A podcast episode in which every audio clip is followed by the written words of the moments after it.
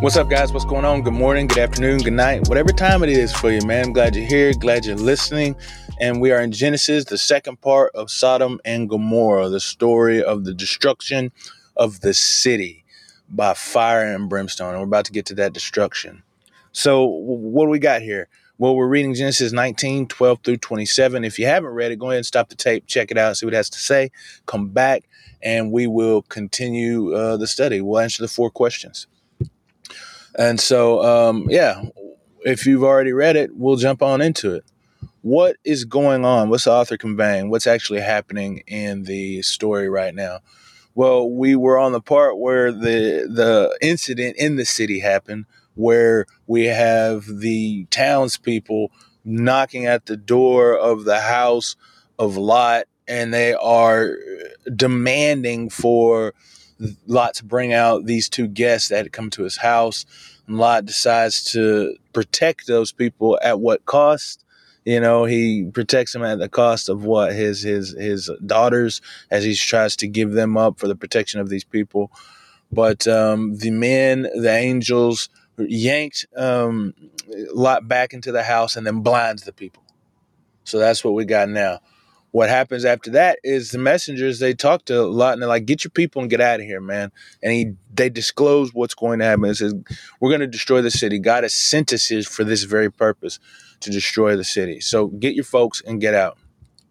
Lot goes and tells his uh, son-in-laws, or really his um, I, what do you call them? Uh, fiancés, his daughter's fiancés, because they're not technically married yet because of the fact that they are women that haven't been known by men yet but uh, they laugh at him. They thought it was a joke. They thought he was playing around. Like, what are you talking about, man? What, you know what I'm saying? What are you talking about? Leave the house. They going God gonna destroy that city, man. Sometimes people just don't listen. Lot talked to the people out in the crowd, said, "Don't do this evilness." They didn't listen. No repentance. He talks to his uh, uh son-in-laws. Uh, they don't believe him. It's like no hearing of the word of God um, aligning themselves with the city as well. So uh, Lot's kind of distraught, and, and he's like, you know, you know how you do whenever you got so much going on and you feel like you can't do anything. Sometimes you just your mind's going all different directions. I think that's what's happening a lot right now, from the situation of having people in his house that uh, are trying to do well with people in his house, like he was taught by Abraham. And then now all the people in the town want to uh, do despicable things to these men. And then he having to make the decision, the choice what to do and he makes the wrong one and probably thinking about, man, I probably shouldn't have done that. You know what I mean? And then finally telling his son in laws, and they ain't even listening to him. You know what I mean? And so he's probably all distraught. And the messengers, the, the men come to him again and they're like, hey, get your get your wife, get your kids, man, get out of here. But he's still distraught. It says that he hesitates, man. He, he doesn't know what to do. And so, uh, by the mercy of God, it says, because of the mercy of God, the angels grabbed everybody by the hand and led them outside the city, set them outside the city, away from uh, ground zero of the destruction. And then the angels tell them, they said, "Hey, flee to the hills, man, lest you be swept away by this, this, um, um, in the iniquity of the city."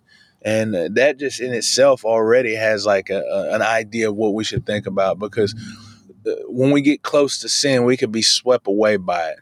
And not only by its effects, because we see that it happened to um, the uh, uh, Lot as he be, maybe his his morale, uh, not morale, but morality changed because um, was corroded or eroded because of the sins of the people that he would offer his daughters but then second that uh, man the destruction like the evil that comes upon the the penalty for sin that comes upon others it, it, can come upon us as well just for being in the vicinity of it. And so they the messengers tell lot go run flee escape because if you don't you're going to be swept away with the iniquity of the city that they are going to destroy. But lot he's like, man, God being merciful, already being merciful for me, bringing me out. He's like, man, go ahead. He's like, I can't make it that far. He's like, what about this city, Zoar? He's like, it's small, man. Let's can can we stop at this little bitty city and stay there and and and and uh, so that we might be safe. Angels are like, dude, I got to get, I, you're stopping me from doing my job. He's like, go over there, stay there. That's fine. Uh, reprieve will be given. That city will not be swept away and you will be fine. He's like, but hurry up and get there. And he's like, because I got to destroy this place. And he says, and don't stop and don't look back. And so they take off. And it says that Sarah, or Sarah, I'm sorry, it says Lot's wife looks back and she becomes a pillar of salt. Man, that's crazy story, huh? The destruction of the city, the uh, the mercy of God, the justice of God, but then the the heart of of mankind, of humans. Man, we see a lot going on here. What do we see about God? Well, I, I think we see his justice and his mercy. Justice and mercy, back to back, hand to hand. His justice in the fact that he destroys a city that is due penalty for the sins that it committed. And the example is evident, shown in the story of these the entire city going after to have relations with these men that had come to the town. The entire city. That is just evidence it says that they went down there um, to check out and see if the outcry of the city was as it was. And as soon as they got there, it was made known. So it was clear penalty was to come to this city, but mercy, because we see Lot being saved from the midst of this uh, this people, this generation, and the thing about it is is the mercy comes from the fact that even when he was told he didn't leave. It doesn't matter if it was hesitation on because uh, he was scared because of what took place outside already and he was drawn in by the messengers and the door shut in front of him so that nobody can attack him and now he's told to go back out there to make his way his escape route out. Maybe that was a hesitation, scared for that, or maybe he just was disoriented and didn't understand what's going on because so much was happening at one time. Finding out that these guys are more than just men, that they are some higher being that's able to to create and cause blindness within people. Uh, I mean, whatever the case may be, he didn't do what he was supposed to do and could have been swept away for that, but he wasn't mercy was was was given to him. And then even further is that they literally took him by the hand and brought him outside and showed him mercy. And that was all because of God. They showed mercy to the city that he stopped by because the man could have said, No, I told you, flee to the hills. And if you don't flee to the hills, you're going to be destroyed. I said I would save you. Trust that I will do that. But instead, mercy was bestowed upon him and said that you can go to this near by neighboring city, which was supposed to be swept away and destroyed as well. Mercy again for the fact that this city Zoar wasn't swept away. That the people who were technically are considered evil as well because it says that whole area was worthy of destruction. It was not swept away. So we see mercy a ton. What do we see about man?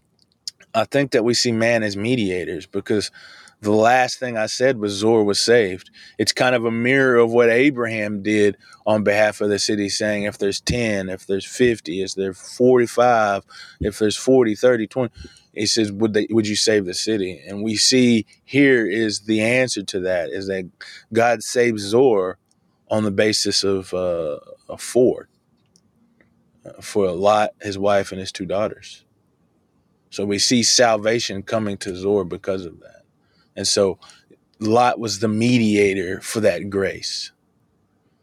And then I, I, think it's also that man, we're we're weak and confused. I mean, things can can cause us to go awry, and so it, it, it's tough that those things happen to us in our flesh, and it's just a part of who we are now that we've been broken and fallen, which we've seen through Adam as we've been going through Genesis.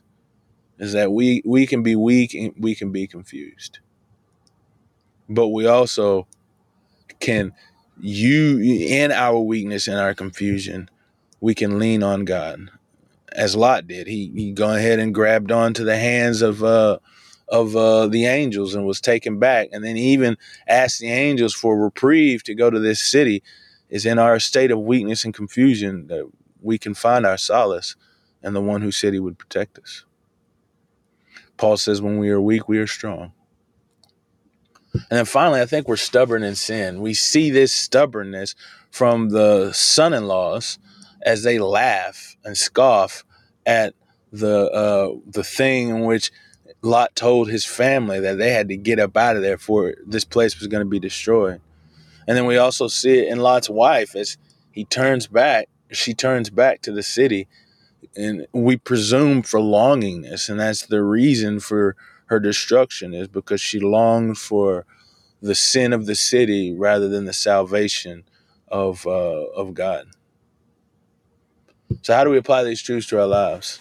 Well, first off, man, I think that in situations where we feel overwhelmed, anxious, overcome, broken, and beaten, pushed down, mired, suppressed, allow God to take your hand. Allow God to take you by the hand because, in the face of what all Lot was going through at that moment, man, nobody could. I mean, you couldn't say much about that. That's a difficult situation to be put in.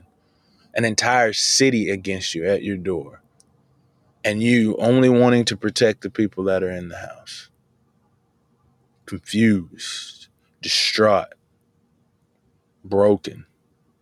Let God take you by the hand whatever moment you're in right now, just allow God to hold you and to move you where you're supposed to be. And also remember that in that movement, in that bringing out, because He will deliver you from that that that that struggle, that struggle, that trouble. But you still have to do some things. Lot still had to run to Zoar. He still had to run out of the way of the destruction that was coming.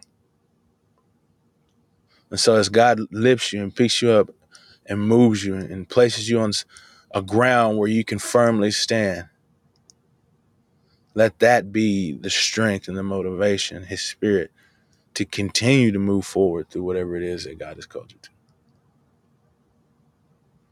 And then know, know the justice of God. Know that, that punishment is coming for those who are in sin, which which is horrible, but it's good at the same time. We want to see those who have done wrong be punished. But secondly, man, recognize the mercy of God and mediate that mercy. Because at the same time, we long for justice to be done. Let us remember that because God loves us so much, that justice was mediated on his son Jesus. And so we should be ones to tell others about his goodness. I thank you guys for listening, and I'll see you in the next episode.